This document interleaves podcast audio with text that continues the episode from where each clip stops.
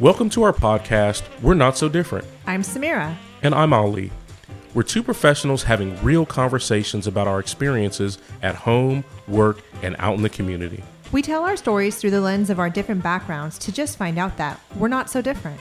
In our podcast, we'll explore ways that we can improve engagement and bridge social gaps while trying to find the humor in it all. Check us out on social media at WNS Different or email us at WNSDifferent at gmail.com.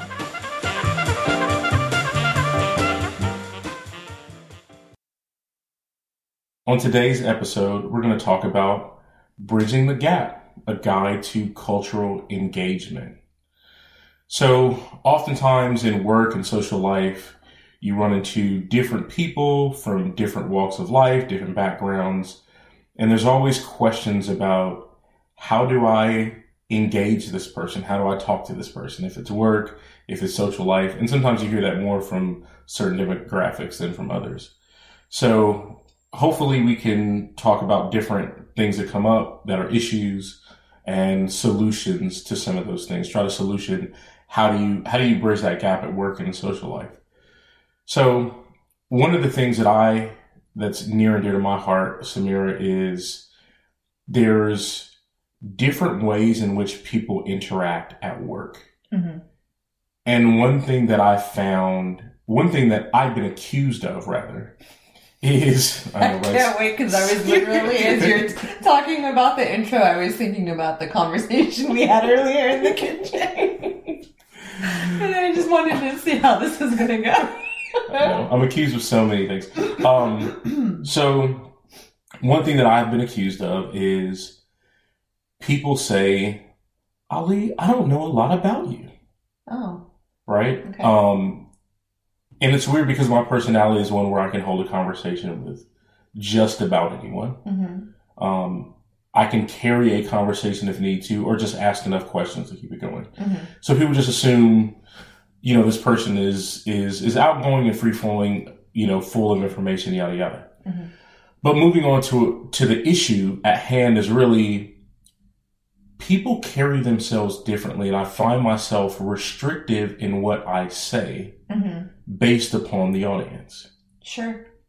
So if someone says, "I don't know a lot about this person," mm-hmm one thing that I would think about if I'm a person from another culture is what has that person been through to make them feel that way? And I've had people even point that out and say, you know, what what have you gone through that makes it so that you can be untrusting or untrustworthy or uh, of just your general environment?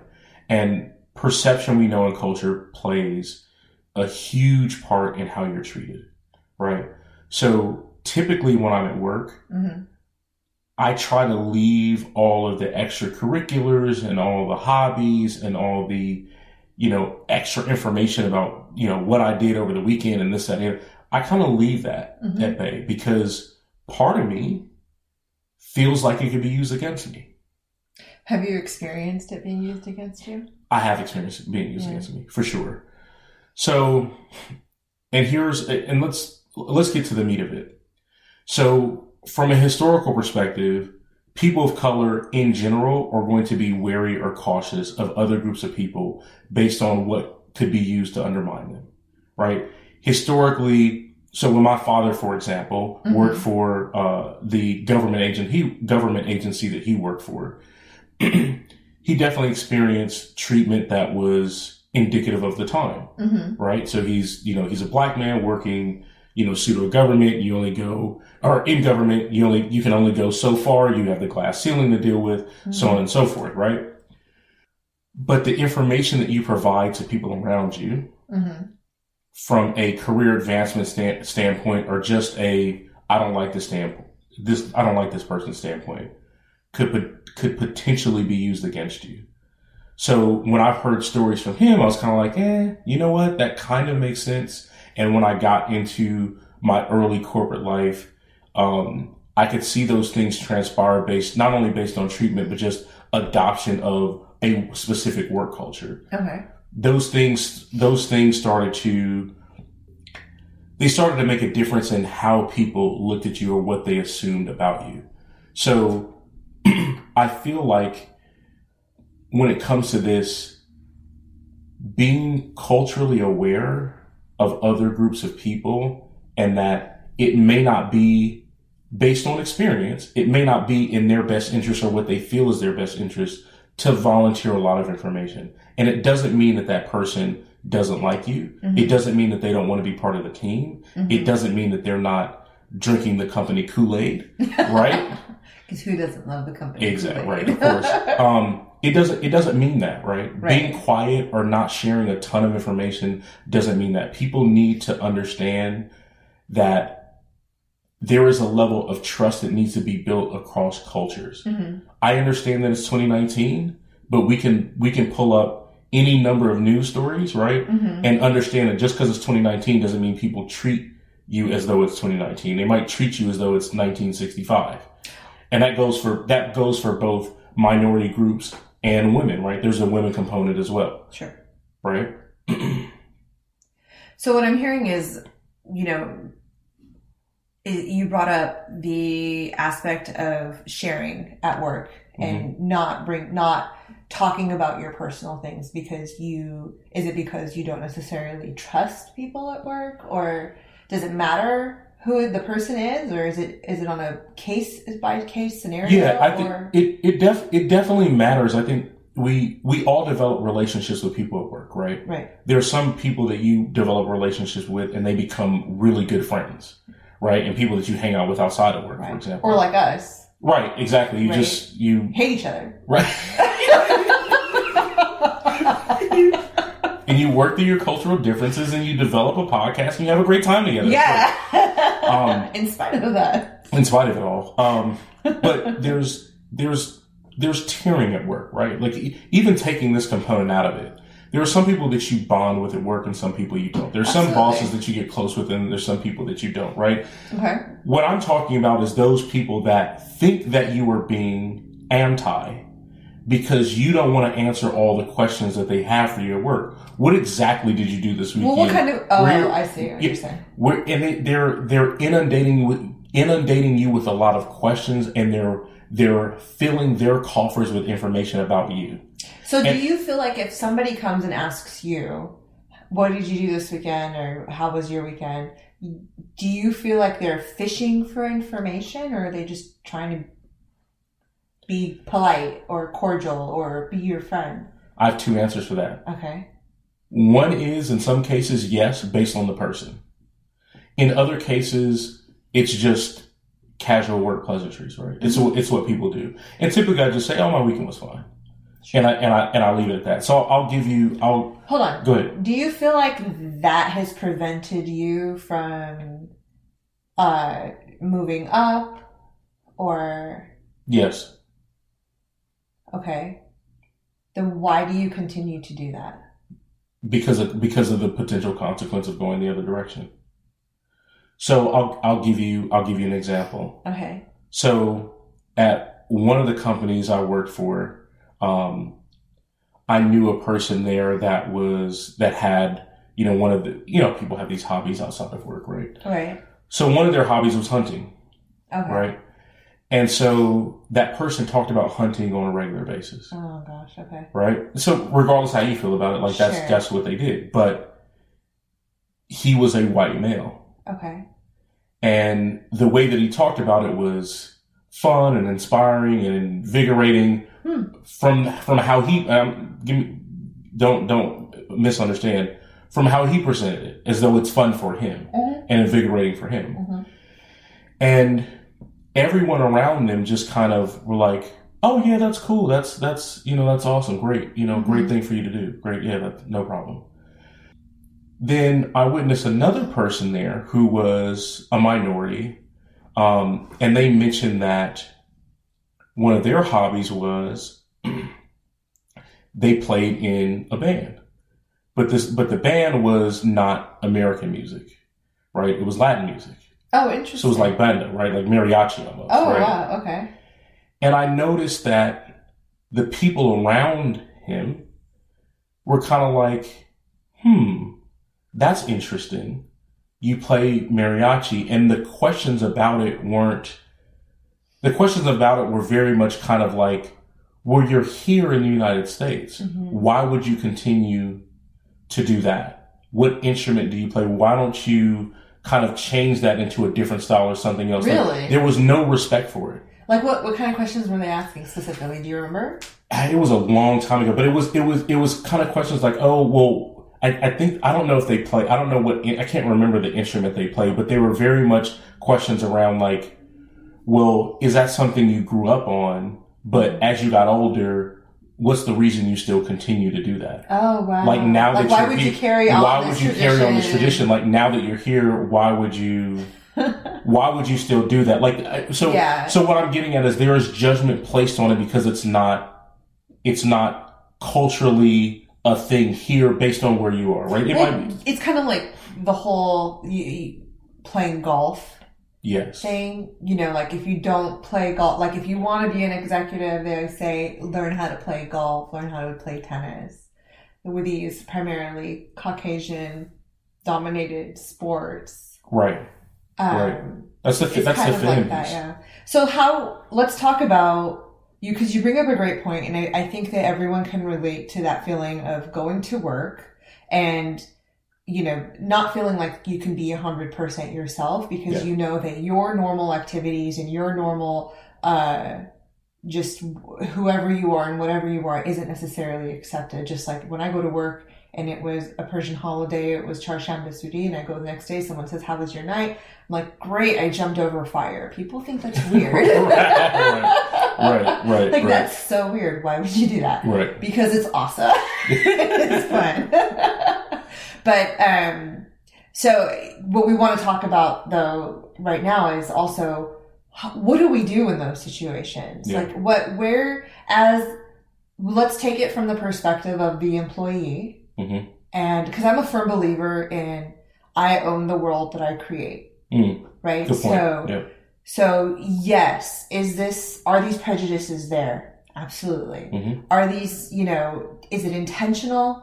Sometimes. Is it uh, unconscious? Sometimes. Yeah. Do I know when it's what? I don't know, but I can kind of guess. Yes, you right, know, right, through life right. experience, Yeah. you can kind of guess and sense when it's intentional and when it's just an unconscious thing. It's unintentional. It's ignorance. It's Mhm. what, you know, whatever the situation is. And I think that as an individual, I, I, the only thing that I can control are my views Correct. and the meaning and the significance that I add to those views. Yeah. And, you know, naturally I'm going to add something to it based off of my history and my, uh, you know, self-fulfilling prophecies. Mhm. But at the same time, you know, it's my responsibility to, to kind of set myself and be like, okay, how much of what was, of what just happened is fact-based Mhm. and how much it is the significance that I'm adding to it Sure. right? So, you know, the advice I would give someone who's in that situation is, you know, to to always try to take a second and do that quick assessment. I mean, it takes time to do, especially at first, but eventually it goes by a lot quicker to kind of see, okay, of what just happened. For example, and I'm not saying I'm going to play devil's advocate Sure. For on your example with the hunter and the mariachi music. You know, when you said hunter, I cringed. When you said mariachi Right. music, I was like, oh, Oh, that's cool. party time. Yeah, party time. Right, Let's exactly. dance. Let's get down. Mhm. But um, that's partially because I don't understand hunting. You said you said words like inspiring. Mhm. I I don't know how don't feel that way killing either. Yeah. anything is inspiring. inspiring, right? Um, I don't understand it. Uh, and in all fairness, I've never tried to understand it. Mhm. Right. But, you know, I grew up in Fresno, California. I had um, a lot of Mexican friends. So mariachi music was around Right. regularly. Yeah. so it's like, oh, it's familiar for me. It's fun. It's, it's cultural. It's, it's all of those things. Um, so for me, you know, and I can see how in different uh, industries and in different environments it would be taken differently. So, you know, like in the situation where the mariachi music was being played, how much of that was your perception of, you know, you just maybe they were asking those questions because they didn't understand it. They didn't know. They don't understand it. They- It's they're trying to understand. Because for me, what I feel like, you have people who are just assholes Yeah. arrogant, self righteous, pretentious, have no desire to to kind of understand what's happening on the other side and they don't want to accept any response. They don't want to acknowledge their own privilege Sure. at all. And then you have people who who don't get it and who don't understand it and who are in good intentions trying to learn it. So they do ask these questions, Sure. right? And then there's also the part of uh, and this is a total other conversation, but I'll, I'll just say it is that why is it my job right, to answer yeah. these questions but at the same time it's like this is what this podcast is for so if you listeners are out there right. Yeah. just this is- direct them to us and let them ask us questions we'll answer on your behalf Right, exactly. Because uh, to your point, and I like what you brought up because sometimes I, I think with the example I was bringing up, and I think what I was getting at, and some listeners will be able to relate to it, is sometimes we we don't want to be the first. We don't want to be the person that, that suffers a con- consequence. We don't want to be the person that's talked about behind closed doors to upper management and whatever. Like, oh yeah, The you know that that that guy Ali's all right, but you do you know that he he and his cousins they go out and they do you know they party late night on Saturdays and Sundays at some club where they play all hip hop and you know I just kind of wonder about the type of music. And yet like you, people still have those types of conversations right? Especially when you think about the demo, demographic and could be even the age group right? Of the folks that are that are in leadership positions right? Their judgments of what you listen to their judgments of what mm-hmm. you like those things all play a part in their perception of you and ultimately how they see you as being groomed or ready for positions of leadership, et cetera, et cetera. i just want to say something real quick to Mhm. that point please don't forget your spot Mm. but as you were saying that i was thinking my thought process went to um, i'm pretty sure that they're not thinking that deeply into it however i think what you're bringing up is a great point because it this is where unconscious bias comes in 100% it might not be their full thought train of how they're dwelling on, you know, oh, Ali does this, A, B, and C. It may not, it's more like it's just that automatic judgment. It's the automatic. It's that judge- it's the automatic, automatic of what does that mean when a bunch of black men are going out to a hip hop club? Right. What does that look What is like? the what does that look like? What's the perception? Because Yeah. for me, what I do is I'm at home and I go out with my wife or my family and we go listen to honky tonk.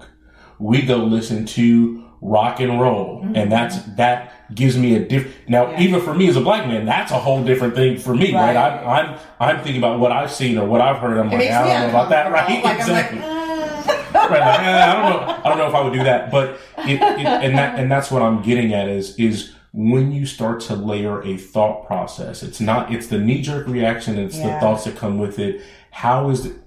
Unfortunately, we as humans, it's just behavior.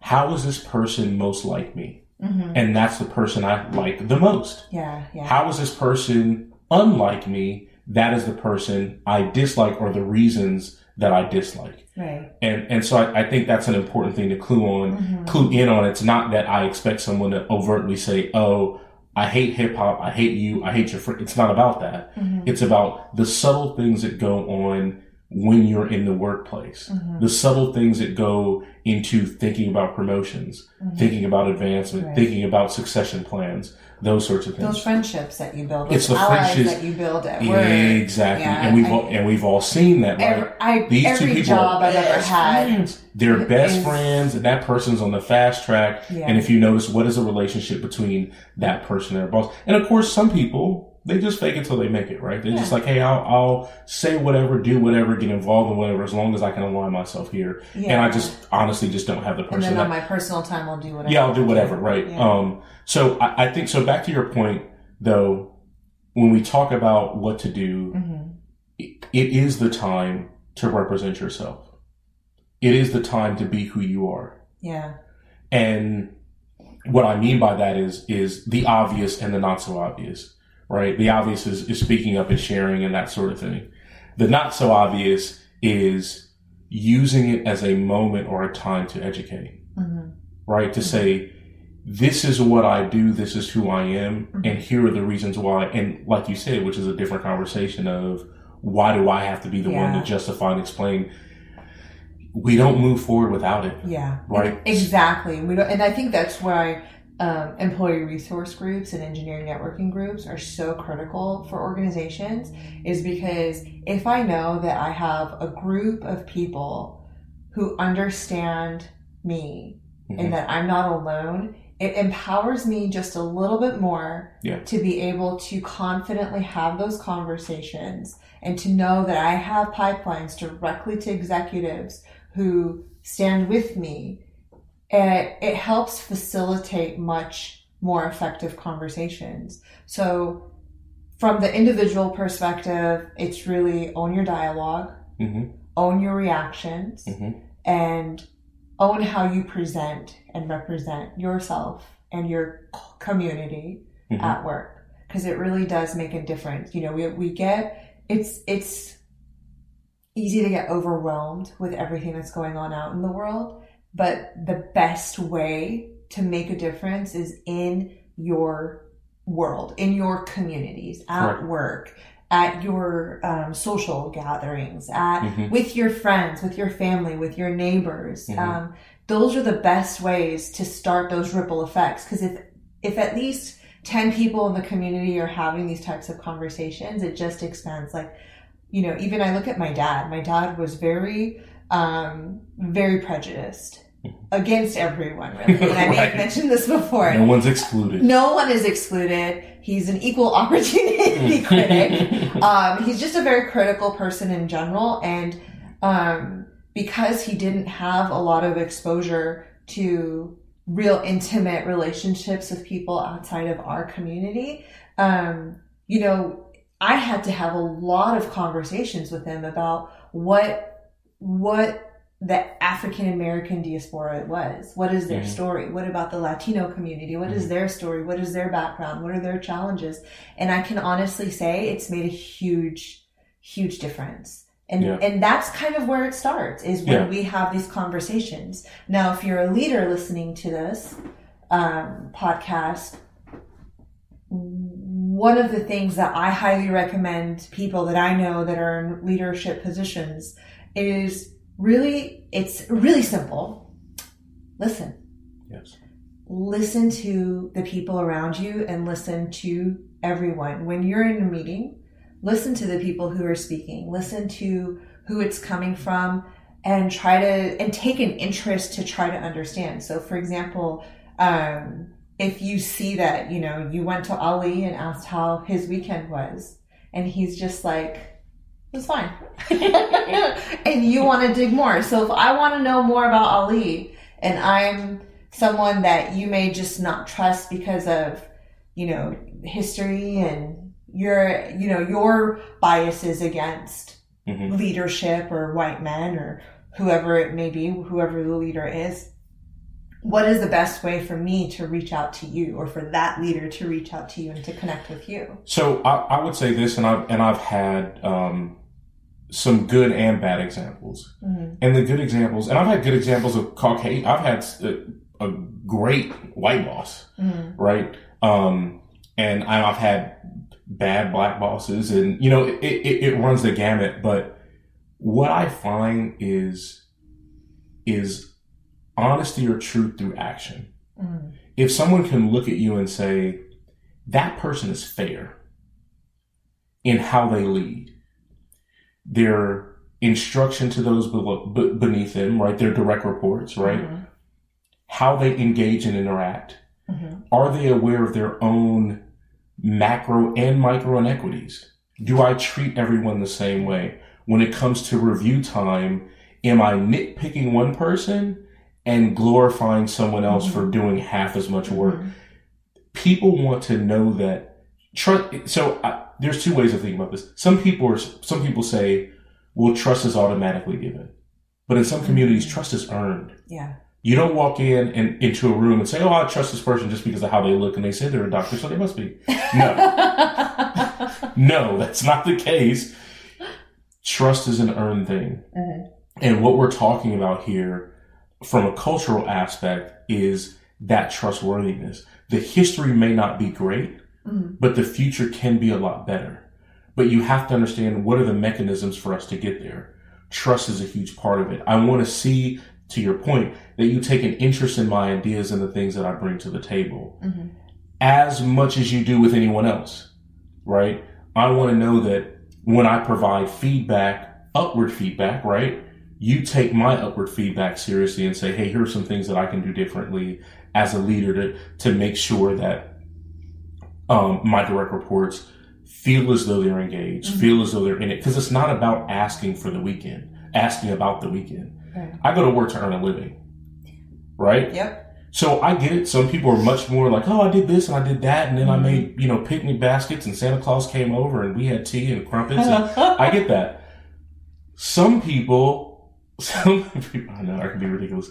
Some people, some people are like, hey, I come to work to do my job, Mhm. do my eight, and I'm going. Leave me alone. yeah. That person, right? Because that's the core of it for for for most people as far as earning a paycheck. Yeah. But for that person too, don't ostracize that person for that. Understand as a leader, your job is to turn over what?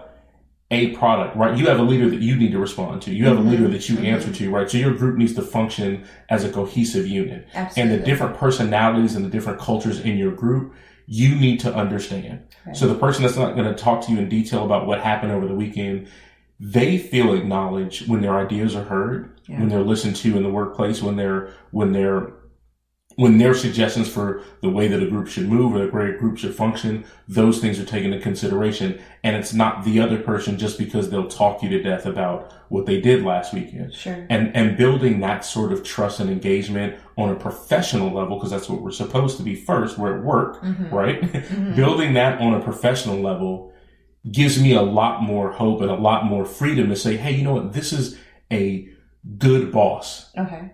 right? I feel more comfortable being open with how I am maybe outside of work a little bit more Okay. because you've shown me from a professional level because you are a professional Mhm. and a leader Mm-hmm. That you know how to engage your team. And just because someone is not as socially engaged, that does not impact your perception of them. Got it. Right. And so, so we, it goes back to what we talked about, about the friendship thing. Mhm. But the friendship is built upon commonalities. Yeah. What do we do? What do we like together versus, or how does this person respond versus someone else? Right. And you start to unconsciously build this divide between two different people. But it's like, that's not really what you should do as a leader, right? right. You're there to lead a group of people that have a different background, different understanding, different perceptions, different views on life. Yeah. But your primary job is to lead a team of people to turn over a result. Right. And I think as the world is and the workforce is becoming more and more diverse, this is something that leaders just don't know to do. Mm. I don't know. I don't necessarily think that it's intentional. However, I also don't see as much dialogue around it and a lot as much, you know, reflection around it as there should be. I still think that there's a lot of work that needs to be done to inform leaders that, hey, this is what's happening. Right. And if you really want to have an effective team, if you really want the engagement of all your people, you need to take that time and reflect on yourself and see how you are impacting other people's ability to show up and give Yeah. a hundred percent. And I, and I get that it, I get that it's difficult, right? Because we talk about metrics at work a lot, right? Yeah. We talk about, Oh, you know, did I meet this? I mean, this metric, this metric. And there's a lot of pressure on the metric piece of it. But Mhm. unfortunately, or fortunately, we are human. Yeah. So we see the professional metrics, and that's a, our one judgment of the engagement of my team. And then the other piece of it is, well, who do I get along with the most and have the most fun with?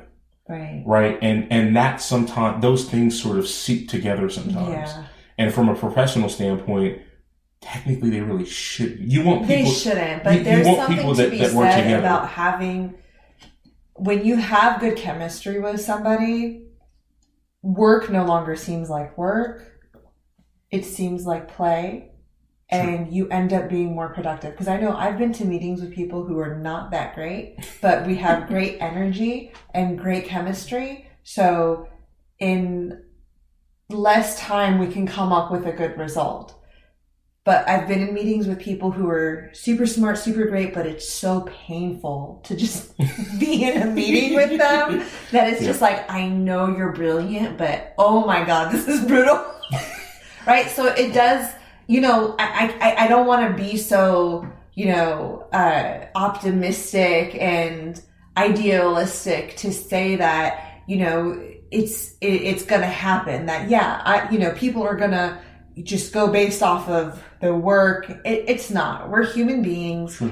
So I think it's important for everyone listening to realize that there is an aspect of it that you own right? So you are responsible for the relationships that you build. You are responsible to how you land. So, for example, if I am trying to connect with you, so if you were talking about people who don't share, I'm I'm a sharer. I really, I, I, I don't need to trust you to share with anything because I don't feel like it, it- you're gonna. I don't feel like you have that type of influence. Correct. And I I think that a lot of that um, comes to to my faith, Mhm. right? Because I believe that God is my protector. So there's nothing you can do. Right. There's nothing you can do because God's going to protect me. So I I don't have to worry about you stabbing me behind the back because if you do, that's between you and God. The karma's going that karma is coming on you. So I I don't have to worry about it. So that's kind of for me. It's like I share freely because I don't care. Like I Right. you know um but the thing on the counter of that if someone doesn't share with me i don't trust them isn't that interesting It, it, well, here, here's the thing. I don't. I don't disagree with that. mm-hmm. But the question becomes: if this is not, if this is not a social environment, Mm-hmm. and we're here to get something done, and I don't necessarily know you that well, Mm-hmm. when you talk about owning your relationships and owning your dialogue and owning your culture and owning your feelings, that should also be something to own. I should own it just because someone is not telling me in detail about their hobbies and their loves and all these other things, or I see them interact with someone else mm-hmm. that they may they may have more in common with, mm-hmm. and that interaction looks like a whole lot of fun. But when I approach that person, it's very kind of straightforward. Um, to your point, we are human and we take that mm-hmm. From a career aspect, from a leader aspect, from an employee aspect. Self awareness is important, right? We need to be aware of how we are, how we are taking or how we are receiving the action of others. Am I disrespectful to you or do I just say, oh, I just kind of hung out at home? Yeah. You know, meanwhile, the picture, you know, Snoop Dogg in the hallway at a hotel party and all the lights and stuff are going on. Me and my friends exchange this meme periodically, but whatever. Long story. Uh, this- that here's what- story might be a whole podcast episode on its it's own. like this is what I said, but this is what really happened that week. um, it, it, it is it is. I, I like what you brought up, and I like what you're saying because it is a it is a huge struggle. It's a grand struggle between Yeah. What do I give of myself Mhm. at work with people that I don't really know outside of work. I don't know their intentions and their goals. We've always we've all worked for people that were jerks. We've all worked for people that were good bosses. We've always we've all worked for people that picked favorites. Yeah. No matter how hard you tried, no matter how good you were. Mhm. We also know people that focus solely on work. But this is really to say if we are going to culturally evolve Mhm. at work, I have to be prepared that, like you said, oh, my faith has me, so I'm not worried about it. Yeah. But for someone else who's experienced the opposite, Correct. they're like, well, faith or not, that cost me some money in this promotion. so and so being their favorite. And it's really to remind all of us and also to remind myself that everyone is not always out to get you. Yeah. And opening up may be something that can be beneficial. Mhm. It's it's how you do it. It's owning it's owning your culture and owning who you are. And I think I think one thing that that's interesting that I thought about while we were talking about this is ask the same questions that you're being asked about what you do. So if someone's asking you like, oh, okay, you, you said you celebrated a, a ho- uh, Iranian holiday, um, and you said, you know, you said you jumped over fire. You, you're not necessarily sure if you want to share that. When you feel comfortable, you can share that Yeah. Here's what I did. Here's the reason why I did it. Here's the historical context of that specific act or that specific, that specific celebration. hmm Tell me more about what you did on your weekend. And if they celebrated a holiday or something like that, even if you know, ask them about that background, hmm right? Allow them the opportunity or challenge them with, why don't you explain what it is that you do? Because oftentimes it's the minority group, and I don't mean minorities, but the minority group Yeah. that is looked at as like, oh, that's weird. Yeah, yeah. But if you turn that into the, so you you celebrate Christmas, right? Tell me about where did that where did that originate from? What's that about? right, but then you don't know. That's a loaded way to ask. it's like, what are, the way you just said it to me, I'm like, what is your intention? Right. Like, what are you trying to get at here? what's this? What's this Christmas thing you guys celebrate? What is this Um, Christmas thing? What's this Christmas thing? Um, but that could be a real thing for someone who's not from here. Yeah, Right? for someone who's not, Not from that could that's a real or thing. even Like, you is- could ask like, are you traditional or just you know commercial type? exactly Like me, I'm totally a commercial Christmas celebrator. Let's have let's have a conversation about that Yeah. too. Let's have a conversation about your celebrations. Let's have a conversation about Yeah. your culture, even though it's popular. Yeah, right? It may not necessarily be what I do. I've had a coworker ask me before, Mm-hmm. "Hey, Ali, St. Patrick's Day's coming up. You celebrating?" And it was funny because I kind of looked at him, and I was just like, my answer was kind of a smart ass answer. I was just like, "Yeah, it's kind of weird." When I was growing up, my father didn't really celebrate St. Patrick's Day. Not really sure why, but he just didn't. Because because it was one of those things like because Do I look Irish? yeah, right. I'm like, it's not an Irish holiday. But when you're when your culture is dominant, you just the assumption is, Yeah, oh, everybody does this. Everybody Right. drink green beer on St. Patrick's Day because everybody's Irish? Question mark. Right? Like, you know, and it's so funny because I think for and maybe for you it was different, but for me growing up is like even though I knew it was an Irish holiday, like I still wore green. Right. Like I still thought it was every, fun. yeah, and, every, everybody you know, gets pinched and, and all that. gold coin, chocolate gold coins and stuff. I mean, you, what's And- wrong but, with that? but that's a that's a great time to say, and what, how I should have handled that situation is from a culturally advanced standpoint, right? It should have been, you know, more along the lines of, you know, I didn't. My father's black; he's from the south. Like, Yeah. that wasn't a thing for him growing up. I don't Mhm. have any Irish in my blood. You know, if you hadn't noticed, maybe maybe not. I don't know. But then go into why don't you tell me more about it? yeah, Why don't you tell, why don't you explain to me what St. Patrick's Day is? What does it represent? Yeah. What are its origins? How did it make it to the West? Is it traditional? How am I- How has it changed? involved in this celebration. Like, What's- how can I participate? Right. How, how does that even work? Right. And then, right, Yeah. after St. Patty's Day, we roll into the 26th of December. Maybe that person asked me about Kwanzaa. Who knows, Maybe. right? Like, Maybe, maybe. Well, yeah, because it's also it, it, that brings up a great conversation because I think a lot of these holidays aren't necessarily about the, the origin and the culture, but it's about the spirit behind it. true. right? Um, but to get back on topic of uh, bridging the cultural gap at work, especially, um, you know, for the employees, it's just really important to be self aware of how you're showing up and how you land to your audience. And leaders to do the same thing. But I think the onus is on the leaders to really take that time Yeah. and get to know your employees one on one Yes. individuals. Yeah. Um, I know we talked about this uh, off air earlier about how I've been to meetings, and I'm not sure if this is a woman thing or what this is about, but I've been to many meetings where um, I bring up a valid point, of, of some facts, Yeah. a solution and it it's as if I didn't even say anything even though I'm making strong eye contact when I say it Right. Um, Here's my idea. speaking clear English um it's as if I never said it and then they come back either in that meeting or 2 days later with the same solution or idea that I brought up as if and and they present it to me as if I didn't I wasn't the one who said it Yeah, and, Yeah. and I want to, and I want to, and that's interesting too for a lot of different reasons, and that's that's one I definitely think we should develop. We we should go into more detail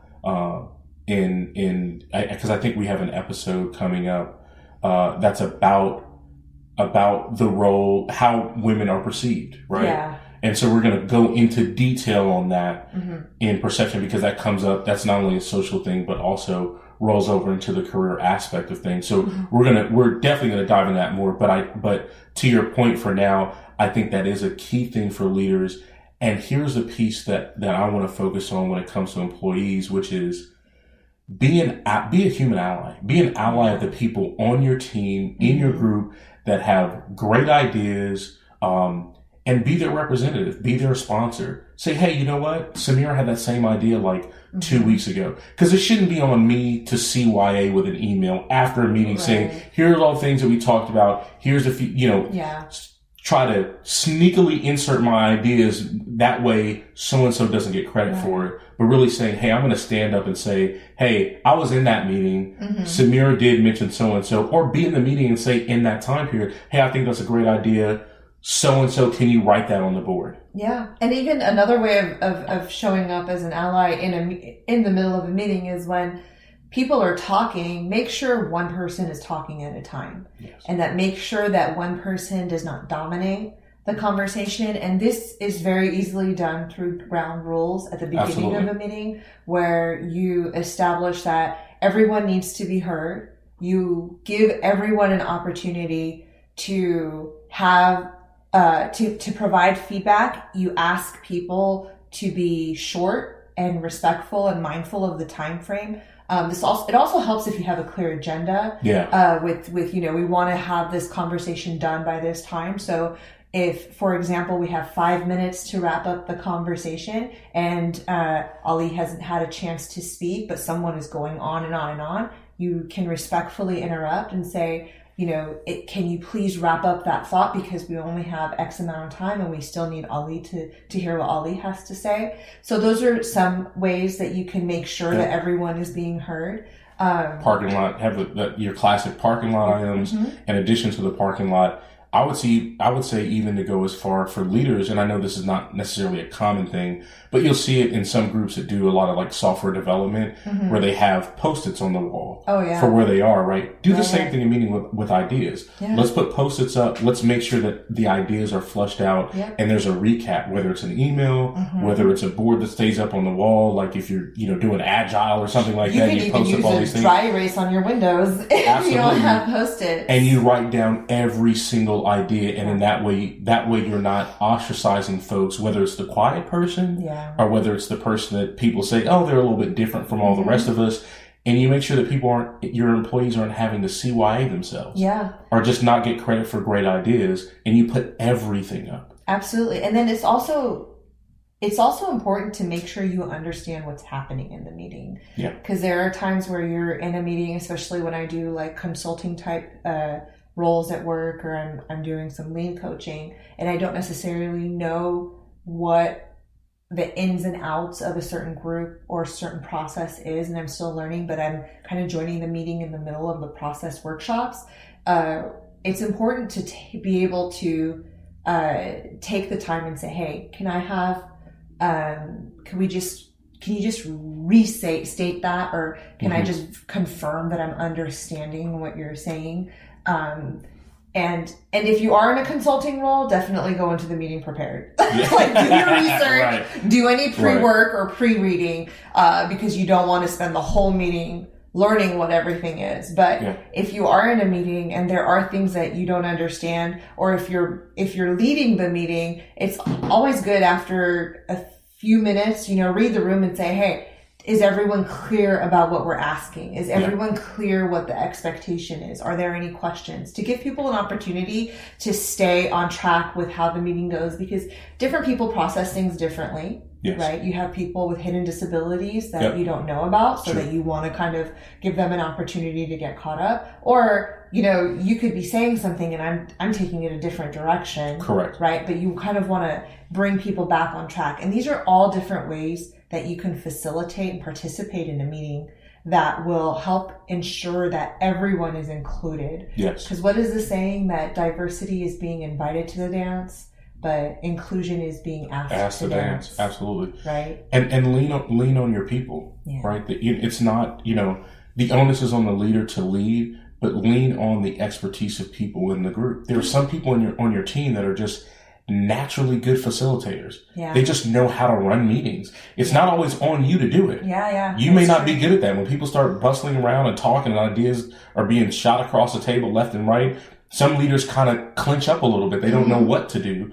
but there's someone on your team that does. Mm-hmm. Yeah. There's someone on your team that's a great facilitator. There's someone on your team that's a great scribe Yeah. that knows how to Yes, I I always need one of those. right that knows how to take uh, a a you know a group of sentences or a group of ideas and consolidate them down right like if they're listening to me and they need to shorten what i have to say yeah, it, it's funny that you say that because I took a class at Stanford. Uh, it was in their advanced project management program. I don't remember which class it was, but we did this exercise where we all had the different types of personalities. hmm Um, we were separated in a group, in different groups around the room, and then we were tasked with like putting a, a, a, doing some sort of project. I don't remember the specifics, but the point was that in order to have an effective team, you need to have the different types of people with the different types Yes. of strengths and different types of skill sets. yes If I'm a natural leader and I'm a natural facilitator, I need I need an analytical person on the team. 100% I need a numbers person on the team. I need a technical person on the team. you need a creative I and need a- innovative person on the team Exactly. Yes. You need, in order to have a successful team, you need to have that type of diversity of skills yes on your team. Um, and so it's it's great, like you said, to lean on them, Yeah. allow them to do what they're good at, and acknowledge them for it. everybody has a role to play Absolutely. one of my buddies says that to us constantly when we we go out and have a good time and different people act different ways like oh that's so and so everybody has a role to play right that's that has a role person. That's and right. and that goes all the way back to what we talked about at the at the top of the hour, which is is understanding the cultural differences that you have around you on your team because that's what Mm-hmm. influences those sorts of people. I'm an innovative person, but my background is this. I'm a technical person, but my background is that, right? Yeah. And the more you understand those things, the more you get that that solid working unit. And to your point, chemistry sometimes is organic, Mhm. sometimes it's inorganic, sometimes it needs to be developed. Absolutely. Sometimes it need it needs to be, you know, I'm not the best facilitator. Let me have the person who's the who on my team who's a good facilitator to Mhm. start leading this meeting. Yeah. Now all of a sudden everyone's being heard. There's Yeah. organization to the meeting. The meeting is not one of those things where you get on your calendar. It's like, damn, we always meet about this every week. I'm so sick and And tired we of wasting nowhere. We get nowhere. If you switch it up and if you change the dynamic, you have everyone fulfill their natural roles Yeah. you can take something that has mediocre to no chemistry and change that makeup simply by leaning on people's areas of expertise, Mhm. leaning on, on their, on even their cultural strengths, right? And bringing that, bringing those things together and you, and you, you end up with success. Mhm. And we, in, any study will tell you the more diverse your team is, the more successful it will be. Diversity of thought, diversity of background, um, those things play a huge role. I agree. I agree. With that, we want to thank you guys for listening to our podcast. Um, we will be doing a part two of this session, Bridging the Gap, a guide to cultural engagement, where we'll focus in a little bit more on the social aspect of it as outside of the professional and give you guys some tips on how to help break down barriers with people in your personal lives. Um, do you have anything else you'd like to add? No, feel free to reach out to us on our social media. That's What's right. our handle?